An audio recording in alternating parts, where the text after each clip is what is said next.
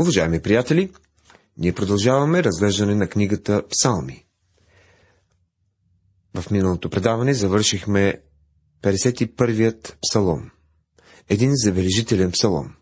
Тази вечер започваме петдесет и вторият.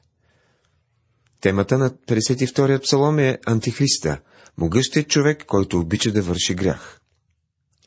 петдесет и втори псалом е първи от тези четири псалома до петдесет и пети, които ни разкриват една прекрасна пророческа картина, каквато никъде другаде не можем да открием.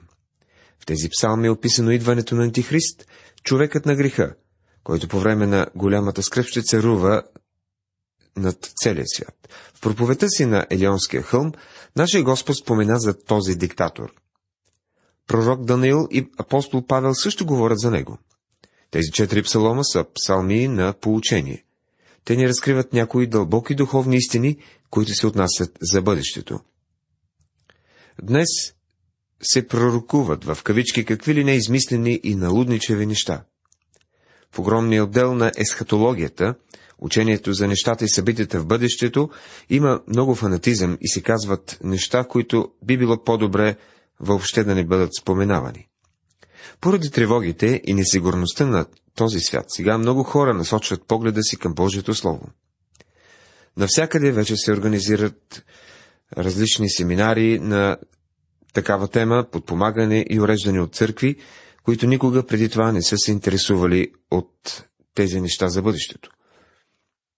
Някои говорители правят сензационни пророчески изказвания, които обаче нямат за основа Божието Слово. Тази групичка от четири псалма ни дават точните сведения и информация относно човекът на греха, който предстои да дойде на земята. Нека да кажем отново, че забележката преди всеки псалом е част от боговдъхновеното писание и е конкретно част от самия псалом. В увода на петдесет и втори псалом пише: за диригента Давидово поучение, когато бе дошъл едомецът Дуик при Саул и му бе казал: Давид дойде в Ахимелеховата къща. С други думи, това бе един човек, който предаде Давид. Царят беше наранен и предаден от много хора, които казваха, че са му приятели. Давид каза на Авиатар: аз станах причина за смъртта на всички човеци от бащиния ти дом. И те били осъдени на смърт в резултат на клеветата на Дуик. За да успокои по някакъв начин съвестта си, Давид е написал този псалом. Давид честно представя случая, отнасящ се до този горделив и влиятелен човек. Самохвалството също така ще бъде отличителна черта от характера на Антихрист. Защо се хвалиш със злобата, силни човече? Милостта Божия пребъдва до века. Псалом петдесет и втори, стих първи. Това е един човек, който се хвали и се гордее с това, че е съгрешил. Дуик беше високопоставен човек, защото стоеше над слугите на Сул. Той е бил управител на домокинството му. Хвалял се не само с властта, която имал, но и с злощастието, което е причинил. Не е съвсем ясно към кого са отправени думите «Милостта Божия прибъдва до века». Грешниците, които закоровяват сърцата си в нечестивите си пътища, поставят на изпитание търпението и поносимостта на Бога.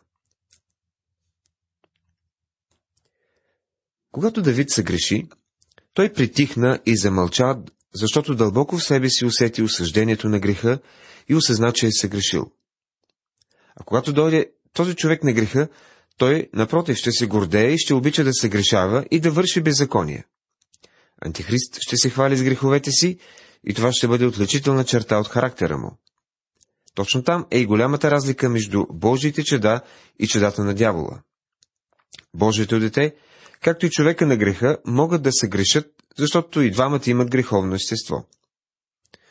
Разликата е в това, че Божият човек не се гордее и не се хвали с греха си. Той навежда засрамено главата си, осъзнавайки онова, което е извършил. Грешникът обаче се хвали с това, което е извършил. Човекът на греха, Антихрист, ще бъде точно един такъв човек. Затова всички грешни, грешници ще го харесват и ще го обичат. Езикът ти като действа коварно, подобно на изострен браснач, измислени честие. петдесет и втори псалом, стих втори.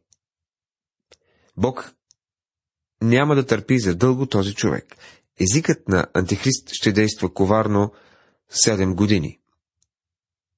А в третия стих псалмопевеца казва: обичаш злото повече от доброто и да лъжеш повече, отколкото говориш правда. Села. Има хора, които предпочитат да говорят лъжа, дори когато за тях е по-лесно да кажат истината. Антихрист ще бъде точно такъв човек. Обичаш всичките пагубни думи и измамливия език. Стих четвърти. В този псалом ни се разкриват двете имена на човека на греха. В първи стих той е наречен силни човече, силният човек. В четвъртият е наречен измамлив език. Човек няма да може да повярва на нито една дума, която Антихрист казва. Това е друга черта от характера на тази отрицателна личност. Затова, продължава авторът, и тебе Бог ще се груши съвсем, ще те изтръгне и ще те премести от чатъра ти и ще те изкорени от земята на живите. Села. Думата съкрушавам означава сломявам. Антихрист ще бъде световен диктатор и никой няма да може да го сломи и да му се противопостави. Единствено Бог ще може да направи това. Когато Господ Исус Христос се завърне на земята, той ще съкруши човека на греха. Вие забелязвате, че през два стиха се повтаря села, т.е. спри, размисли. За тези неща се служава да мислим по-често. А праведните, като видят това, ще се поклонят на Бога и ще му се присмеят, се казва шестия стих. Когато Бог доведе Антихрист на съд, когато го съкруши, този, от когото хората на земята са се страхували някога, сега ще стане за посмешище пред цялата вселена. Ето човек, който не направи Бога своя крепост, но се уповаваше на многото си богатство и се закрепваше в нечестието си. Стих седми. Антихрист определено ще бъде богат човек. Антихрист ще може да стъпи върху всяка една стълбица на властта, защото ще бъде много богат. През каквото и да преминат обаче, Божите чеда ще могат да кажат: а аз съм като маслина, която зеленее в Божия дом. Уповавам се на Божията милост от века и до века. Винаги ще те славословя, защото ти си сторил това, и пред твоите светии ще призовавам името ти, защото е благо. Псалом петдесет и втори, стихове осми и девети. Наистина, това е един кратък пророчески псалом, който описва Антихрист и хората, които ще останат на земята и няма да му повярват.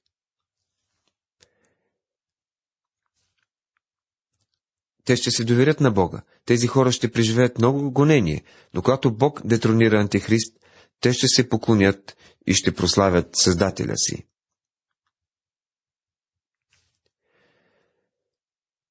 Сега преминаваме към следващият кратък псалом петдесет и трети. Антихристът, който отрича съществуването на Бога. Що се отнася до превода, този псалом е същия, както четиринайсетия псалом. Него обаче има нещо много интересно. Той започва така: безумният рече в сърцето си: няма Бог. Поквариха се и сториха гнусно беззаконие. Няма кой да прави добро. Този псалом е за диригента на духов инструмент, Давидово поучение. Духовият инструмент трябва да се справи с скръпта и бедите, които бележат печалните и тъжни събития от последните дни на управлението на Антихрист. Ясно е, че Антихрист ще бъде атеист. Разликата между четиринайсетия и петдесет и третия псалом е в по-различната употреба на имената на Бога. В четиринайсетия можем да срещнем името Йехова на четири места, а името Елохим на три. В петдесет и трети името Елохим се среща седем пъти. Този факт има голямо значение. Няма нищо случайно. Името на Бога, което означава Създател, е Елохим. Обърнете внимание до каква степен е достигнал атеизма днес. Хората, които не вярват в Бога, имат своя теория за сътворението на света. Библията, чрез която всъщност Бог се разкрива, е отречена. Хората няма доверие в нея и не считат вече за истинна книга. Първите глави на книгата Битие са определени като мит и легенда, и дори от хора, които претендират, че са интелигентни и вярващи. Възприята е една теория за еволюцията и с нея се обяснява произхода на всяко едно нещо. Един преподавател, който беше ректор на един от големите университети в страната, беше казал преди години: вече не приемаме нищо за факт и за даденост, дори и съществуването на Бога. Това е духа на Антихрист. Той ще отрече съществуването на Бог Отец и Бог Син. А в първо послание на Йоан, втора глава, двадесет и втори стих, ни се разкрива една черта от характера на Антихрист. Кой е лъжец, ако не онзи, който отрича, че Исус е Христос? Той е Антихрист, който се отрича от Отца и от Сина. Ако искаш да достигнеш до Бога, единственият начин за това е да дойдеш с вяра пред Него. Защото без вяра не е възможно да му бъде угоден човек. Защото който идва при Бога, трябва да вярва, че има Бог и че Той възнаграждава тези, които го търсят. Послание към Евреи, единадесета глава, шести стих. Преди години един от членовете на рок-групата Beatles беше казал: ние сме по-известни от Хри... и от Христос. Разбира се, това не е вярно сега. Популярността на групата беше за кратък период от време. Интересното е това, че Господ Исус отново излиза на преден план, след като толкова дълго време беше извън светлината на прожекторите. Естеството на Антихрист ще бъде пропито от атеизъм. В последните времена всички атеистични сили ще бъдат поверени в ръцете му. Апостол Павел пише за Антихрист следните думи: който се противи и се превъзнася над всичко, което се нарича Бог или на което се отдава поклонение, за да седне както Бог в Божия храм и да представя себе си за Бог. В този кратък псалом ние откриваме няколко факти за греха. Доказан ли е грехът? Да, Бог е негов свидетел. Цялата греховност в сърцата и в живота на нечестивите е оголена и разкрита пред Него. Намираме също и грешката на греха. Тя прави този свят толкова лош и го отвръща от Бога. Намираме също така изворът на греха. Защо хората са толкова лоши? Отговорът е в третия стих: защото нямат страх от Бога. На четвърто място открива се безумието на греха. Онзи, който приютява нечестивите мисли, е безумец. Атеистите, по убеждение или на дело, са най-големите безумци на света. Онези, които не търсят Бога, не го разбират. Те са като диви зверове, а човек се различава от зверовете не толкова по силата на разума си, колкото по вярата. На пето място говори се за нечистоплътността на греха. Те са покварени. Природата им е развратена. Колкото по-благородна е била природата, толкова по-ниша е тя, когато се поквари. На шесто място се разкриват плодовете на греха. Когато човешките сърца се закоравяват от греха, можете да видите тяхната жестокост към всички останали. На седмо – страхът и срамът, които придружават греха. Защото Бог разпръсна костите на опълчаващите се против Него, се казва в седмият стих. И накрая се вижда вярата на светиите и надеждата им, че ще се избавят от това голямо зло. Ще дойде Спасителят, голямото избавление, избавлението от греха.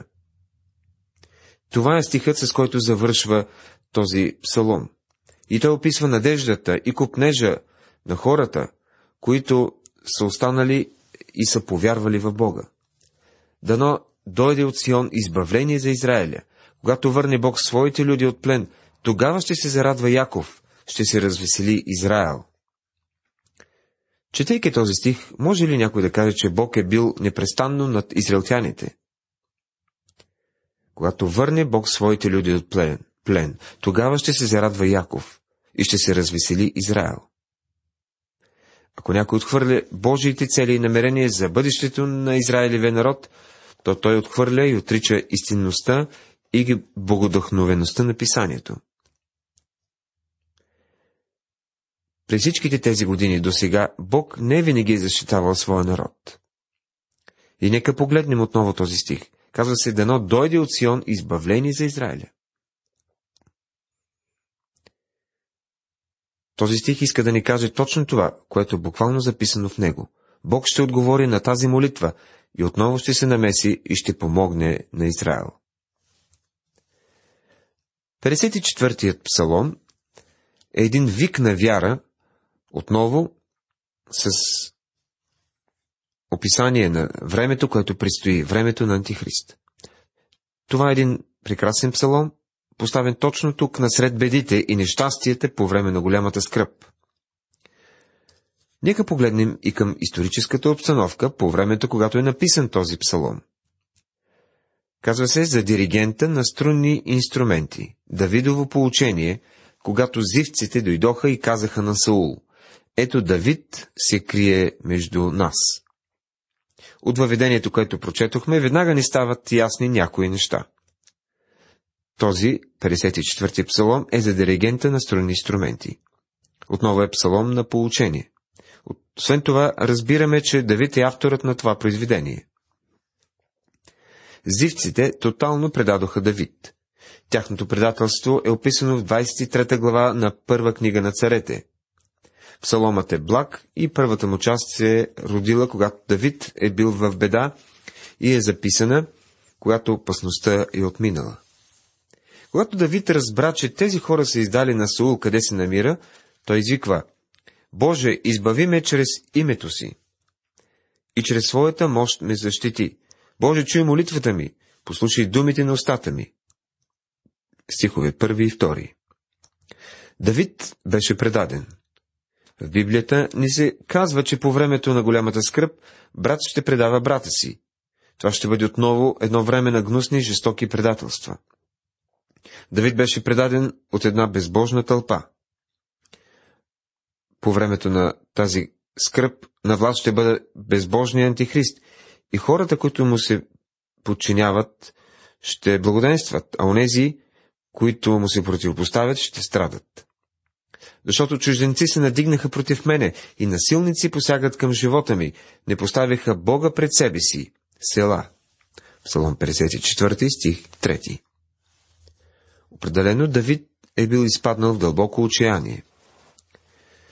И от последните стихове на псалома лъха увереност и сигурност, че Бог ще протегне ръката си и ще помогне. Ето, Бог ми помага. Господ е от ония, които подкрепят душата ми. Той ще въздаде злото върху неприятелите ми. Според твоята вярност изтреби ги. Доброволно ще ти принеса жертва. Ще славословя името ти, Господи, защото е благо. Защото си ми избавил от всяко притеснение. И с очите си съм видял повалянето на неприятелите ми. Псалом петдесет и четвърти, четвърти до седми. От Библията знаем, че Бог избави Давид от коварните зивци. Хората, които останат на земята и бъдат верни на Бога, могат да имат увереността, че Бог ще избави и тях. Бог непременно ще изпълни всяко едно от обещанията си. Авторът говори за избавлението като за извършено дело, а Давид желая да бъде пощаден. Когато видял, че Саул изтегля войските си, той видял желанието си изпълнено. Това вероятно може да се отнесе и към Христос, с когото Давид има общи черти. Бог ще го избави от всички страдания и унижения, и той беше сигурен в това. Всичко е било под нозете му, и въпреки че не виждаме нещата, положени под него, ние сме сигурни, че той ще царува, докато всички врагове станат негово подножие, и той наложи волята си над тях. Уважаеми приятели, тази вечер в предаването изучавахме петдесет и втория псалом,